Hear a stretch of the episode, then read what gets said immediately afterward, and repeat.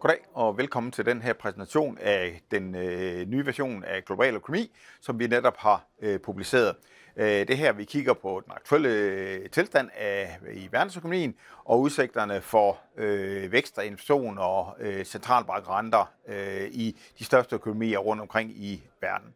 Den gode nyhed det er, at vi har hævet vores vækstforventninger for 2023 øh, i Europa og øh, i USA øh, og i Kina. Øh, og det handler om, at vi har set, øh, at den her energikrise mere eller mindre aflyst i Europa, øh, mens at øh, Kina har jo genåbnet økonomierne øh, som følge af, at de ikke længere vurderer, at coronaen er et øh, problem. Og det har selvfølgelig været med til at øh, få vækstudsigterne til at blive lidt bedre. Den dårlige nyhed er til gengæld stadigvæk, at vi har en øh, recession i øh, USA, og så har vi en økonomisk stagnation i øh, Europa øh, eller euroområdet i øh, 2023. Og det betyder altså, at økonomien er absolut ikke ude af problemerne endnu. Og så især øh, Eurolands økonomi og USA's økonomi har stadigvæk en række problemer. Der, hvor vi forventer, at problemerne opstår primært, det er i forbindelse med forbrugerne. De er stadigvæk presset af markant realløns tilbagegang og så stigende renter, Øh, forløbig så har de vist en vis robusthed med hensyn til øh, privatforbruget, øh, men det forventer vi ikke øh, fortsætter. Vi forventer faktisk, at de begynder at skrue ned for øh, privatforbruget, øh, og dermed trækker økonomien ud i en øh, afmatning. Uh, især uh, renterne uh, vil komme til at være en uh, ekstra belastning for forbrugerne i uh, 2023, og det handler om, at uh, de seneste uh, inflationstal har vist en uh, stærkere stigning end forventet, og det kommer til at tvinge centralbankerne i USA og Europa til at hæve renten uh, yderligere. Vi forventer faktisk, at den øh, europæiske centralbank kommer til at hæve renten øh, yderligere 75 basispoint i forhold til, hvad vi tidligere forventede.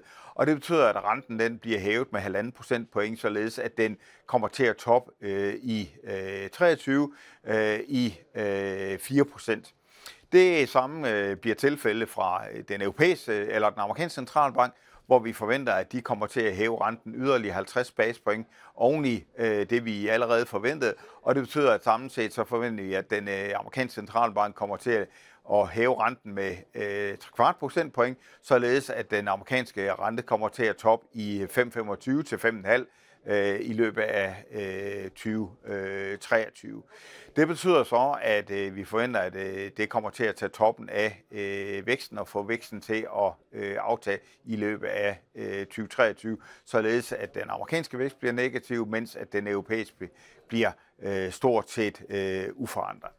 Hvis vi ser på Kina, så er det en helt anden historie. Øh, Kina havde i virkeligheden deres recession eller deres vækstafmatning øh, i 2022, hvor væksten kun var på øh, 2%.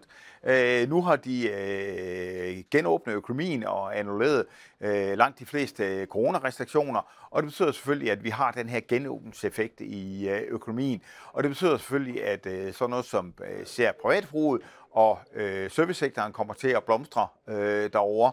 Øh, øh, kineserne har lidt ligesom europæerne og amerikanerne en øh, ganske stor øh, opsparing efter coronatiden, og den kommer de til at sætte i spil øh, i løbet af 2023. Øh, og det kommer selvfølgelig til at give noget luft til økonomien. Der, hvor vi stadigvæk venter, at der er problemer for øh, den øh, kinesiske økonomi, det er på boligmarkedet, som stadigvæk øh, ser øh, ganske skrøbeligt ud. Og så ser vi også, at eksporten har det vanskeligt i øh, relation til, at øh, væksten kommer til at aftage i USA og, og Europa. Det skulle det hele for mig. Tak fordi I så med.